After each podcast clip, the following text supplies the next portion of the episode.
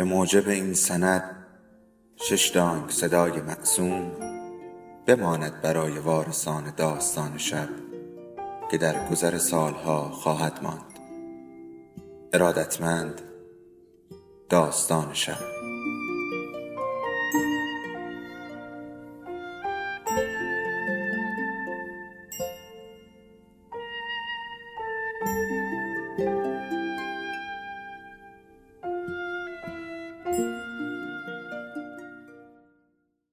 یکی بود یکی نبود.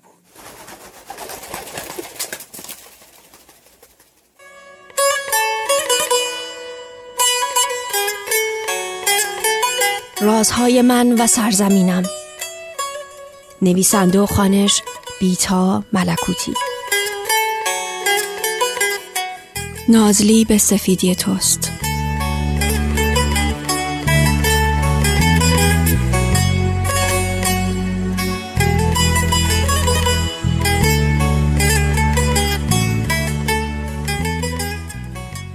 وقتی دیگر تو نباشی وقتی هوایت پوستت شهرت طعم آب بوی قهوه بهانه ها و همه آنچه که تو را غرق شادی و غم می کرد همه عوض شده باشند تصاویر قدیمیت بیگانه می شوند خاطرها می گریزند و تو بی گذشت و تاریخ می شوی. شاید به همین خاطر است که به خاطره اولت می توانم از منظر داستان کوتاه نگاه کنم با یک راوی اول شخص داستانی که نویسنده و راوی در هم میآمیزند و پایانش قابل پیش بینی است پایان غمگین و نامیدی دارد که کم کم در ذهن رسوخ می کند.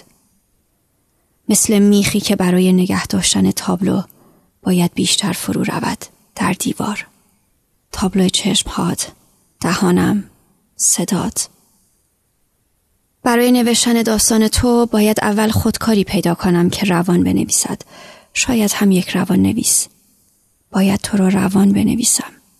مثل چشمه که تازه از عمق زمین به سطح یک تپه رسیده و شیب تپه را آرام آرام پایین می رود تا برسد به گلویم که سالهاست پایین تپه منتظرم. شاید هم گم شدم و باید روزها بگذرد که بفهمی گم شدم یا شاید هم سالها. مرا توی فیسبوک پیدا کرده بودی. فقط یک فرند ریکوست ساده و تمام. نه لایکی و نه کامنتی. اما من اول رفتم سراغ عکس هایت دیگر آن پسر نحیف و لاغر نبودی. با گونه های شیری رنگ و دست های عصبی نارام. کمی چاق شده بودی و لباس هایت بی تفاوت بودند. در آن اندام شدید. خبری از یقه اسکی های کرم و خردلی و زرشکی نبود. روی آن شکم صاف سفت و شلوار مخمر راه کبریتی یشمی روی آن پاهای کشیده بلند. کفش های چرمی سیاه ساکت پوشیده بودی و بلوزهای سه دگمه بلا تکلیف. تنها چشمهات تو رو لو می‌داد. چشمهات که می درخشید هنوز هم. تو نیواد نیواد من بیست ساله نبودی. دانشجوی حقوق دانشگاه تهران نبودی. پاتوقت دیگر قنادی لرد نبود. لبهات مشتاق نبود. مشتاق و پر رنگ. پشت شیشه های قدی کافه شوکا هم نبودی. ایستاده نبودی. ایستاده قهوه ترک هورت نمی کشیدی توی همه عکس هایت خم بودی. خم وزیر یک سقف. خم و بیزار. تو وکیل سی و هفت ساله بودی. موفق متحل آرام و بیزار. مسیج فیسبوک را باز کردم و برایت نوشتم هنوز تهران را دوست دارم. به خاطر مادرم که در آن شهر تنهاست. به خاطر بید مجنون حیات خانه من. و به خاطر تو که زیر پل خندان همیشه منتظر تاکسی بودی. با انگشتانی که به هر کجای تنم کشیده می‌شد بوی قهوه ترک می گرفت. برایم نوشتی؟ گیسو. از آن تهرانی که می شناختیم تنها یک برج آزادی مانده. با ترک های بسیار روی سنگ های سفیدش و کاشی های آبی فیروزهیش و گل سنگ هایی که از همه درس ها و سوراخ هایش رویده و بوی نمی که تا اکباتان تا خانم می رسد. برایم نوشتی تهران بدون بوسه های ما تهران نیست. یک گورستان بزرگ است. پر از کرمهای بزرگ کوچک زیبا لاغر با پوست های برونزه پوست های چروک پوست های زرد. برایم نوشتی دیگر نمی شود به 20 سالگی بازگشت و به 22 سالگی و به 26 سالگی. برایت نوشتم نیواد از سن و سال ننویس که عددها مبتزل ترینند آن دختر گر گرفته با گونه های خونی چشم های نیمه باز مرتوب با تخمک های هر کدام به اندازه یک خورشید رفته است پی کارش دختری با پوست بی اندازه سفید که هر شب زیر چخف میخوابید. عاشق بوسیدن غریبه ها توی قطار بود و برای هر فرو رفته یه دانشکده حقوق یک قصه بدون مجوز داشت و دیگر ندارد. من منتظرت بودم.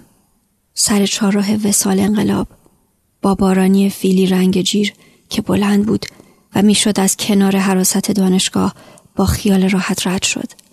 و مقنعه سرمه بیچانم که سر بود و هی عقب می‌رفت و موهای قرمزم بی پناه میماند. سایه خاکستری مالیده بودم زیر چشمام اما بلندی مژه ها از ریمل نبود. سایه خاکستری دوست نداشتی. هیچ سایه دوست نداشتی. می‌گفتی مثل آدم های پارانویدی می‌شوی. مثل آنها که مواد می‌زنند و توهم توی چشمهایشان خانه می‌کند. باران گرفت. نیامدی. باران پاییزی تهران بود و خونکی داشت. نیامدی. باران میبارید بر روی موهای یک دست بلندم و سر تک بافته پشت سرم شوره می‌کرد روی دامن بلند سفیدم. سفید می پوشم. فقط سفید و اینجا تهران نیست. نبش وسال و انقلاب. مینیاپولیس است. دستها پاهایم را رنگ می کنم. یک دست آبی، یک دست نارنجی، یک پا زرد، یک پا بنفش. تو نیستی که بیایی خانم وقتی کسی خانه نیست و دست بکشی روی هر جا که سفید است و بگویی چقدر سفیدی. حیرت آور سفیدی. سالهای هفتاد بود و ما دیگر سالهای شست را به یاد نمی آوردیم و صدای ضد هوایی و لرزیدن شیشه ها از آژیر و موشک و نوحه حتی یادمان نمی آمد همه پسرهای دانشکده حقوق و ادبیات تا همین 20 سال پیش عاشق دخترهای دانشکده هنرهای زیبا بودند. مخصوصا یکی از آنها که نقاشی میخوانده عاشق ادبیات بوده موهای بلند داشته و آنها را دوتا میبافته همیشه دامن سفید بلند میپوشیده و دست و پاهایش را رنگ می‌کرده. یک دست آبی یک دست نارنجی یک پا زرد یک پا بنفش. همان که پدرت می‌گفت سکسی ترین دختر دانشکده هنرهای زیبا بوده. حتی وقتی چادری شد مومن شد و شد زن یک سیاست مدار معروف. من با صورت خیلی سفیدم روی برفهای جایی که دانشگاه تهران نیست قلط می‌زنم. تو ریش گذاشته ای و از من کوچکتری و من قلط می‌زنم قلط می‌زنم و تو دست می‌کشی به پوست شکمش که جنین کوچکی دارد من قلط می‌زنم و از عشق هام چشم های میشیم میشی تر می شود. قلط می‌زنم و تو نمیایی. ایلیا می‌گوید دوست دخترت دو چشم سیاه دارد و دو موی رهای سیاه و سبز است و تنش برجستگی ندارد. می‌گوید می‌خواهی با روشنک ازدواج کنی. دانشجوی کارشناسی ارشد حقوق بین الملل است و سینه ندارد. حتی اگر ایلیا هم عاشق من نبود تو می‌خواستی با روشنک ازدواج کنی و دست بکشی روی تن سبزش و موهای رهای سیاهش و تنی که برجستگی ندارد. و من این همه سفیدی را ریختم توی دو چمدان با جزوه های دست نویسد و شالگردن نخی چارخانه سیاه و سفیدت که بوی جورجی آرمانی می‌داد. می‌گفتی شالم چفیه نیست. این بربری ترسیده است کهنه شده است رنگ پریده است. دستهایت مال خودت.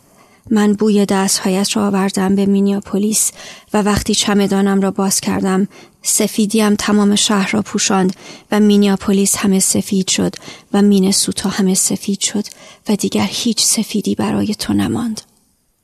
نیواد من برای تو از آن همه سفیدی دست ها رانها و شکم و پهلو هیچ نماند ایلیا می‌گوید اگر زن نیوات هم شده بودی دیگر بعد از این همه سال با هم نمیخوابیدید. دیگر این همه سفیدی دستت را مرتوب نمی کرد و توی گودی کمرت را و پیشانیت را و موهای تابدار زیتونی مثل یال شیرت را. خاطر دومت اما همه یک رمان بلند است. شب هشتم تیر ماه، تهران، خیابان یوسف آباد، خانه خالی ما و شبی که پانزده ساعت بود.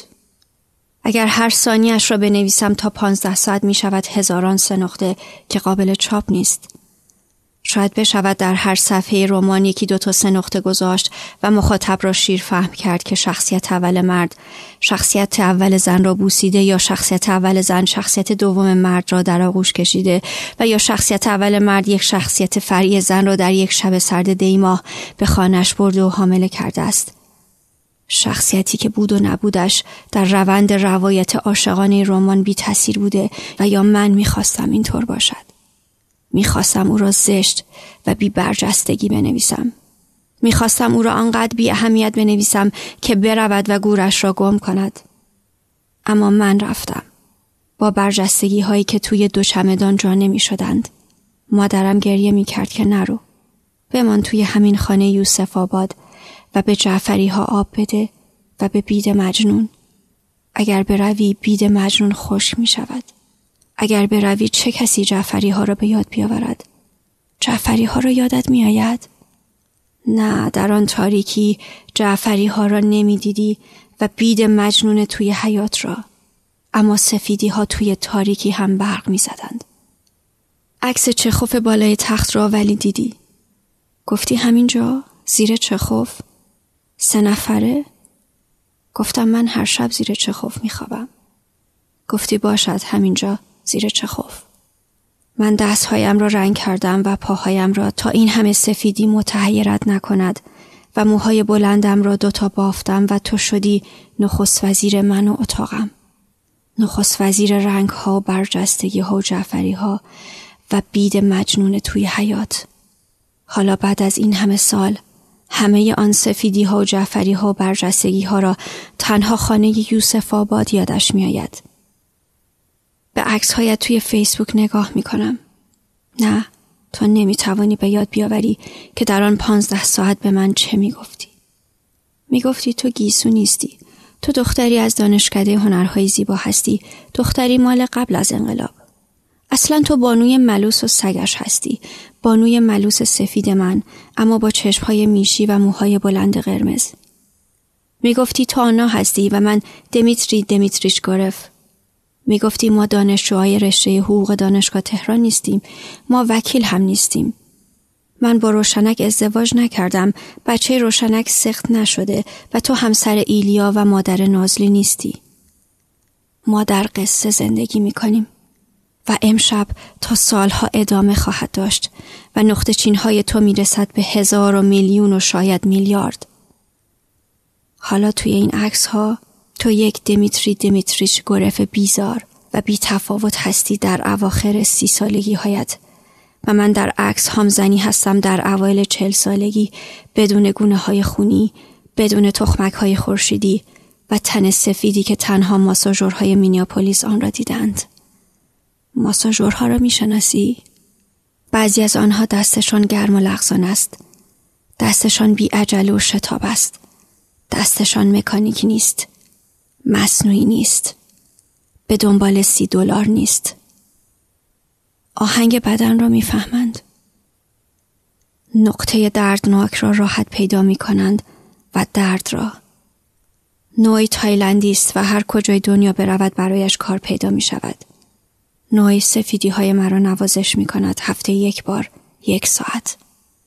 می گفتی گیسو هر کجای دنیا که بروی اسمت را راحت تلفظ می کنند هم گیسو را و هم ایلیا را عکس هایم را حتی یک بار هم لایک نکردی کامنت هم نگذاشتی دست های نوعی از گردنم شروع می کند و روی ستون فقراتم پایین می رود.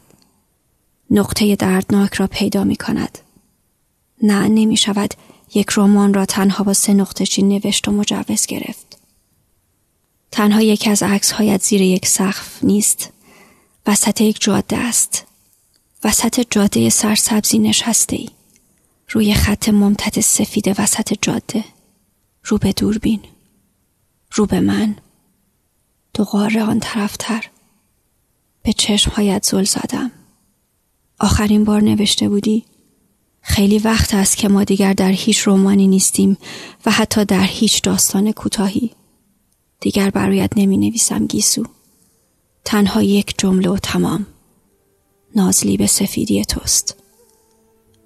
برف شدید آخر نوام شروع شده است و این روان نویس بدجوری جوهر پس می دهد.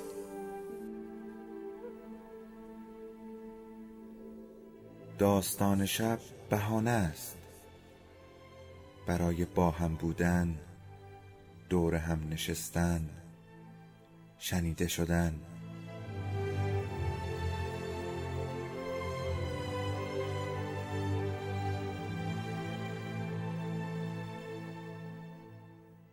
صدای افسانه ها رو میشنویم.